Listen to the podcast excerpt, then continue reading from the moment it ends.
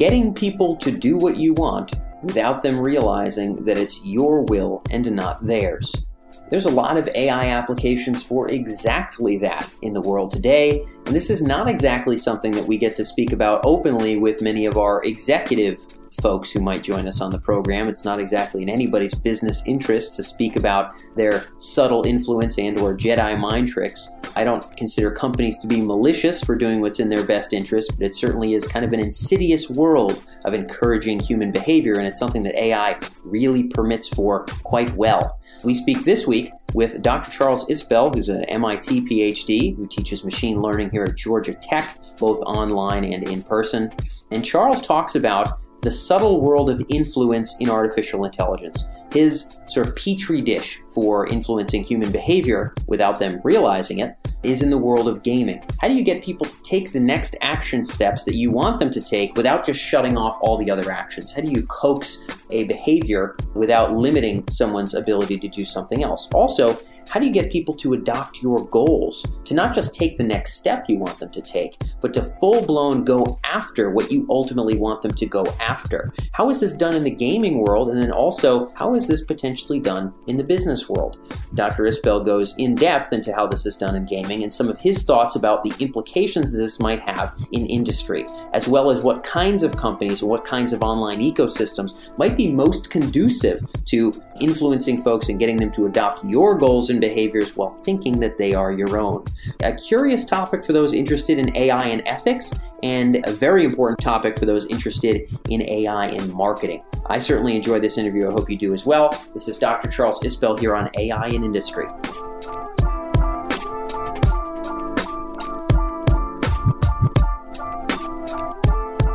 Dr. Isbell, I wanted to get first into this concept of influence. You're doing a lot of work on influence in gaming people I think have a sense that the digital world is working towards influencing them in some sense. Mm-hmm. Certainly in the gaming world, those who are the World of Warcraft players and whatnot know that this has to play a role in sort of how they explore the world.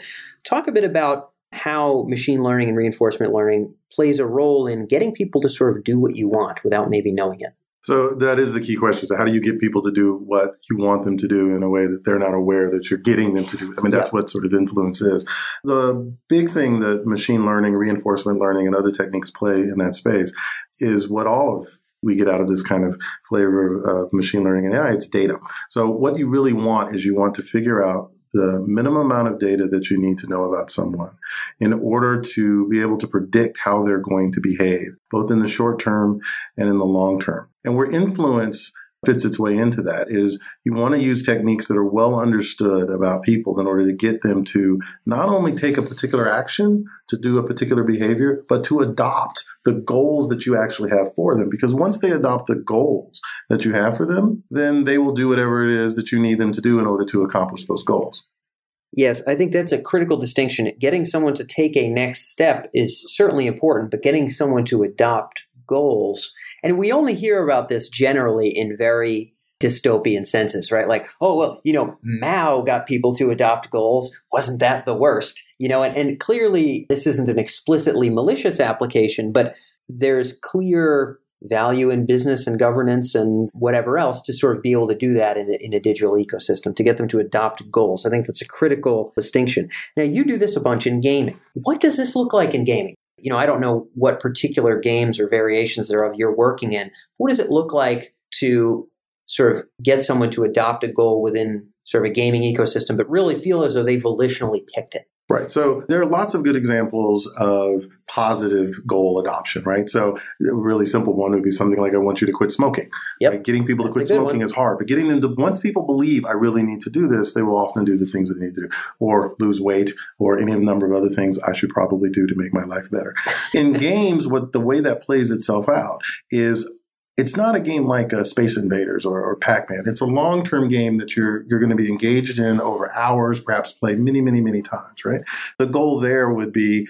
I'm as an author of one of these games, I want you to have a great experience. Let's take a really simple example like I want to build a murder mystery, right? And you're going to play through this world and figure out who committed a murder if I want to give you the sense of control, I have to give you this ability to explore. But if I give you this ability to explore, then you might find yourself not really having a murder mystery, right? The difference between a murder mystery and a horror film is just whether you know who killed you, how many people get killed, whether you're being chased. There's just a Yeah, yeah, tiny yeah, little differences there. So in a game like that, an environment where I'm trying to get you to have a long-term investment in the experience and to go down certain paths while still giving you some sense of control, their goal adoption is, well, I want to buy into the idea that it's a mystery, or I want to buy into the idea that trying to get to this quest in a game or or trying to build up a certain number of points is a good thing to do that will get me to something in the end, and that there's a particular set of those things are important.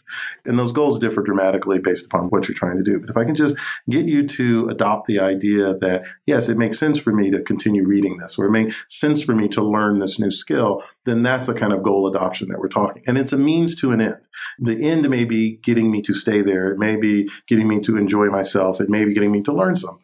Maybe getting me to change my eating behavior. Whatever. Doesn't really matter what it is, but the means to the end is spending more time on something, learning something, that sort of thing. Got it. So if you do want someone within a game to explore a certain building, because you know this is the next clue that you really think is going to get them hooked on on wanting to figure out whatever the further steps are, or you want them to really read you know a certain book that they might have found in this game under a bed somewhere. And, and that's going to be a critical clue that you think will kind of keep them around and invested for a longer amount of time. What are the subtle nuances that are used in those gaming ecosystems to kind of you know encourage a step? When we were talking off mic you had mentioned well one thing if you want them to go through one of three doors you lock the other two. Right. but then people feel like well this isn't even really a game. It's like it's a foregone conclusion and i'm not even really having fun here. And you take away that volitional sense and people don't like it right? But there's a way to encourage that volitional sense so thoroughly that you still get your job done while they're still enjoying themselves. You still maintain that objective. What does that look like in, in real life There's sort of three ways you can do it. One is the way you mentioned. I lock every door except the door I want you to go down. I don't let you drive off a cliff.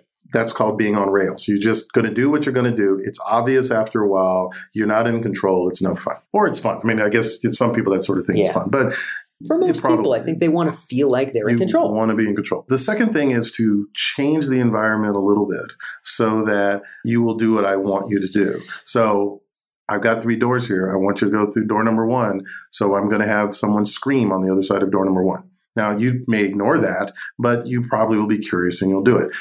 By the way, if you don't go through door number one and you go through door number two, depending upon the kind of game, I will rearrange the entire building so that door number two is door number one and it sort of works out. And you feel as if you had choice, Yep. but it actually didn't matter. Yeah. But by the way, if I'm going to do something like that, it better be the case that if you do it again and you go through door number one this time instead of door number two, it doesn't look like it always sends you to the Yeah. same place because that's the same now thing you're breaking the frame Yeah. Right, exactly. And so you have to think about replayability. You have to think about reusability that I can't just make every door really secretly door number one, which is sometimes easy and sometimes hard. The third thing, which I think is quite interesting, is it's difficult in the door example, but we can maybe expand the example a little bit, is I'm going to get you to believe that a particular thing I want you to do is important for your very own reasons. So I'll just take something that's not in computer science, something that we know from psychology, we know from marketing. There's this concept called scarcity. Most people know what that means, right? There's something I want you to have. You may not be interested in until you find out that it's going away. Uh, you know, everything's on sale until midnight tonight. Suddenly, this thing that you were never going to buy, maybe you're thinking about buying it. So, if I can make something scarce, something seem valuable to you, you will decide that it's valuable. And what's important about that is not only will you decide that it's valuable, you'll decide that you came up with the idea of being valuable on your own. Even though you're obviously being manipulated, you may even be aware that you're being manipulated in some sense. But as anyone who's ever bought anything on sale knows, you kind of can't help yourself, right? And that third kind of influence is actually the one that has the most likelihood to get people to do the things that you want them to do in a way that makes them feel like it's of their own volition, they're in control. So I, I'm very familiar with this concept of scarcity. I think that I ran an e-commerce business that was kind of direct to consumer e-commerce business, and there were some brands that operated within our space that you know every offer was scarcity. You know, it was Mhm. always like midnight tonight this, midnight tonight that for everything. And at some point that grades on people. And so I'm sure there's a way to break the frame even with scarcity. But I think when it seems like oh, scarcity just happened to pop up for this thing. You know, like when we were off mic, used the Disney example. Mhm. Oh, you know, we've decided to make some more uh, Lion King DVDs, but you know, we've only made a certain amount. If it kind of seems like, plausible that that maybe like I don't know, maybe they're only doing a certain size run, and Disney doesn't do that to me every time. So maybe this time it really is. Then mm-hmm. it, it, maintains that luster yes. because like they don't always push the scarcity button. This must mean it's really scarce, right? Mm-hmm. Whether it mm-hmm. or not. Now I'm curious. How does reinforcement learning and machine learning play a role into those hot buttons, the scarcity, the social proof, these sort of traditionally these marketing tools, psychology marketing tools? How does machine learning or reinforcement learning encourage those? Because you know you can do scarcity just by writing ends midnight tonight in a subject line. Mm-hmm. How do we get a little farther with the tech here? Well, so the first trick is to remember what machine learning is. Machine learning is about data right? So I can now tune this to you. But what's particularly interesting about all these kinds of problems, and I think really, really make a lot of sense of why they're interesting to me as a researcher, why I think about it in terms of reinforcement learning, is because it's not about the next thing I want you to do. It's not about, well, I'll put this in the subject line, I'll get you to buy this thing, and then I'm done with you. What you actually care about is the thing three weeks from now, a month from now, 15 steps from now. And the tools that we normally use, most people use for machine learning, are they're really about what's the next thing. And what we actually care about is what's the thing that is going to set you up to be a part of my ecosystem minutes and minutes from now. And that's where reinforcement learning comes in. Reinforcement learning is about delayed reward. It's about decisions I'm making that six weeks from now, six years from now, 10 years from now will matter. They're of the flavor, it makes no sense to go to college because it's going to cost me a lot of money and I could have a job. But if I do go to college, four years later, I will make three times the amount of money that I would have made otherwise. And so I should make this decision that looks bad now because it's going to pay off later down the line. That's what reinforcement learning is about getting a signal that's years away or months away or, or, or whatever. And games have this structure, ecosystems have this structure where I'm not just doing one thing and being done, but I'm doing many, many, many things that will eventually lead me somewhere. And so the tools that we have in reinforcement learning are sort of the right ones for long term decision making. Got it. Okay. Maybe guiding your decision as to when you would leverage scarcity or not, you know, kind of knowing when is that going to work for what kind of person. Maybe scarcity is a tool, but you would know when and how to pull it out to achieve your long term objective because you've modeled enough similar persons and encouraged enough persons along a similar path. Is this right? And the, the Disney example, I think, is, is quite instructive here. So, Disney in 1985, right, had VCRs or whatever was going on in 1985. I think we had VCRs in 1985. Yeah. So you know, they had video cassettes that they could sell, and they had to think about everyone as if they were a block. Disney in 2017, Disney in 2018, Disney in 2025 knows about you. Disney knows about me, and they know a lot of information about me, so they can tailor it. That difference matters a lot in terms of being able to ask the question. Now, do I sell this person the Lion King and get $20 today? Or do I not sell The Lion King and wait another three weeks and then get $50 because I get them to buy into my subscription service? Yeah. And is this the kind of person who, if they purchase this thing with scarcity, is likely to take the subscription as an upsell or is this the kind of person who I should really cool off on the sale for another little bit until the subscription based on the way this person buys or whatnot? Is right. Maybe this is the kind of person that's really into brand loyalty. And so I have to build loyalty first before I try to get something from them. Maybe they'll be more likely to forgive if it doesn't quite match with their interest. You have to sort of build those models up. And it comes to a point where there's this sort of winner take all AI shebang. And I think in terms of selling things on the internet, there's a company that does that now yes. uh, that we're reasonably well familiar with. if you collect enough information about how people buy, then at some point you're just able to make so much more money with your sales efforts than someone who has to sort of build from scratch from their first dozen customers, two dozen customers, hundred customers, train a model of a female in this town who bought these three things within the same month. What do I sell next? That is going to be an increasingly tough road, assuming that person is also getting better targeted, hyper price calibrated, super sequential offers from some company that has just sold so much of the same thing to her at a gargantuan global scale. It seems like it, in the business context, it sort of adds an additional moat around. We know the folks who are collecting the most data have a moat, but it seems like that moat will become increasingly, increasingly important and prevalent, you know, that maybe there will be less of the fighting chance for these folks who have to start from scratch in some cases? I think the answer to that's almost certainly yes, although the people who are going to win in the, both the medium term and the long term are going to be the ones that figure out the tiny little differences that get you to move just a little bit into a different direction, right? One of the things that we know, and I know this from my own research, and I'm, I'm hardly alone in this, is that, you know, it turns out there aren't really six or seven billion people on the planet. There's like 12 The hard part is figuring out which one of the 12 you are. And it's 12 for this product, but yeah. it's a different 12 for this other product. And figuring out crazy which one it is and, and what you're going to do is going to be the hard thing. And the, the folks who can do that quickly with the least amount of data are ultimately going to have the best chance to take someone away. They have the best chance to sort of win. But you're right. At the end of the day, the more data I have, the more that I know, the more I'm going to be able to do with it and the harder it's going to be to dethrone. Yeah, it seems like right now you can come out with a way to potentially dethrone, I'll leverage your word here, would be coming out with just something that's, you know, so cool and wacky and wild and just different as a product that maybe you can get traction even if you didn't hyper target the people for that. Mm-hmm. But there's also the chance that if a company like Amazon sells however many shirts they sell in a given four seconds, mm-hmm. uh, that they would know, and they already have their own private label batteries and everything else, that they would maybe know of a cooler design that's more likely to sell than even your neat, you know, boutique niche thing that they can mm-hmm. have a spin-off representative company come out with. So it seems like even the better ideas, which would maybe be how you would break in otherwise, even the better ideas will potentially be accessible to these folks. I mean, isn't if I'm not mistaken, Netflix is looking at people's behavior on their platform to determine where they want to spend their budget for movies they want to make. Right. You know, like,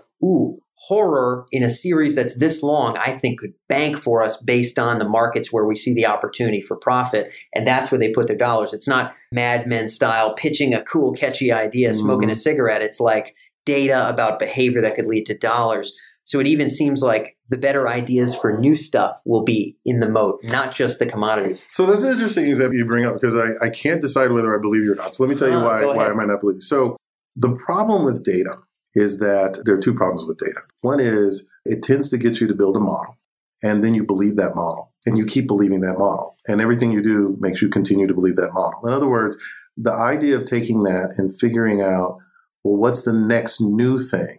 is often going to be very difficult because all the data is going to tell you you should do this old thing, right? How do you pick up the difference between a new trend before someone else figures it out and noise? Or something that will fail, right? It's very difficult to do. And one of the reasons it's difficult to do, this is the second problem with data, is we pretend that data is objective. We pretend that, you know, well, I've got all the data and it says this, therefore that's the way it is. But data is not objective. The data you choose to look at is in fact subjective.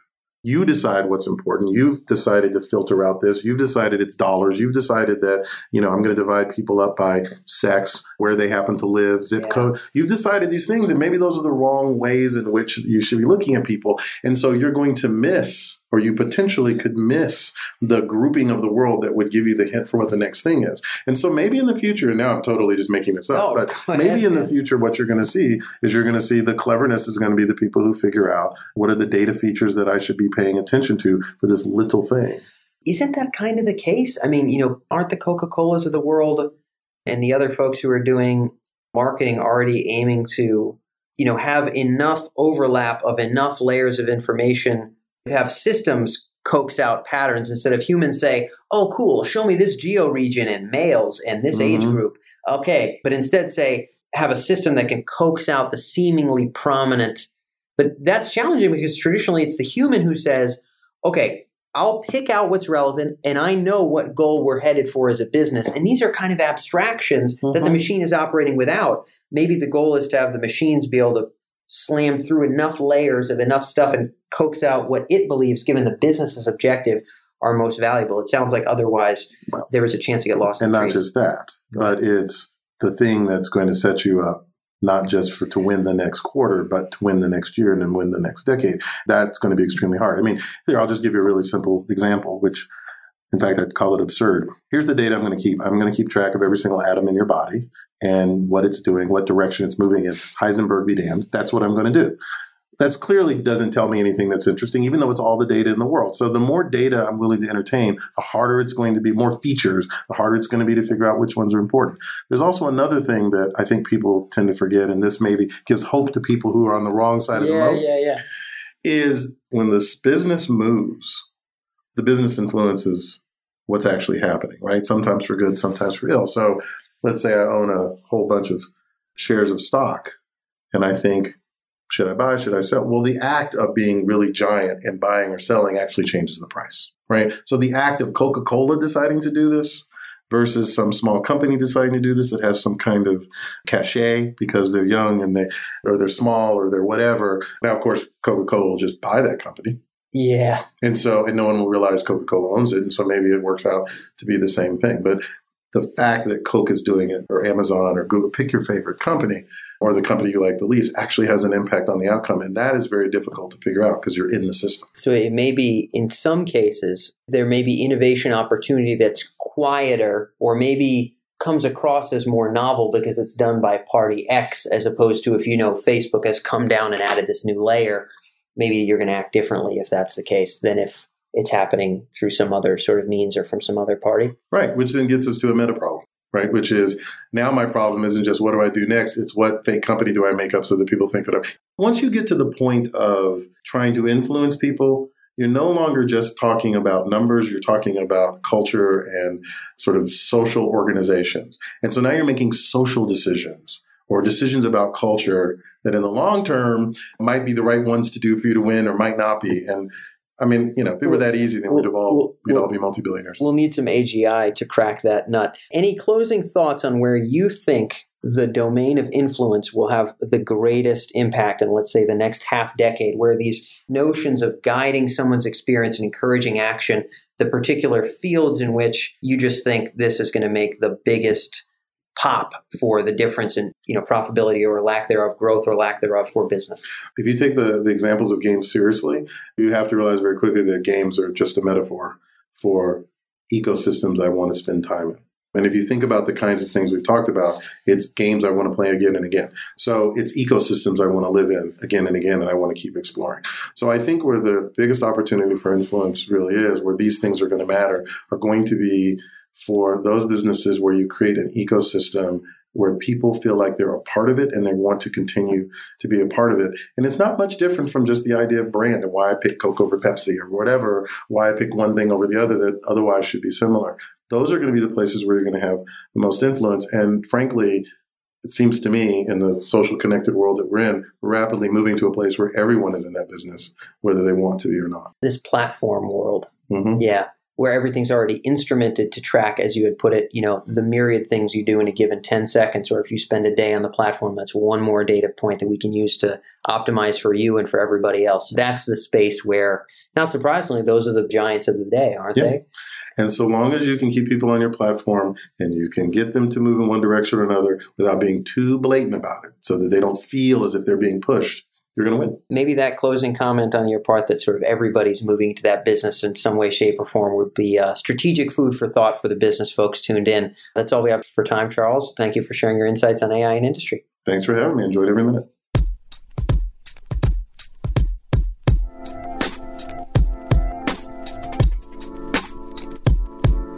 That's all for this episode on the AI and Industry podcast, where we explore the applications and implications of AI in your business or industry. And when it comes to those benefits of real insight in terms of artificial intelligence applications in business, this show is really just the tip of the iceberg. AI in Industry is produced by Tech Emergence, and over at techemergence.com, you can find actionable industry specific coverage, including case studies, unique market research with charts and graphs and regular coverage of the AI applications of both the hottest startups here in the Bay Area, as well as what Fortune 500 companies are doing with AI today. Everything from marketing and advertising, business intelligence, to specific industries like finance and healthcare, you can stay ahead of the curve and stay on the right side of disruption by visiting techemergence.com. And when you're there, make sure to sign up for our weekly newsletter on the left hand side of the page.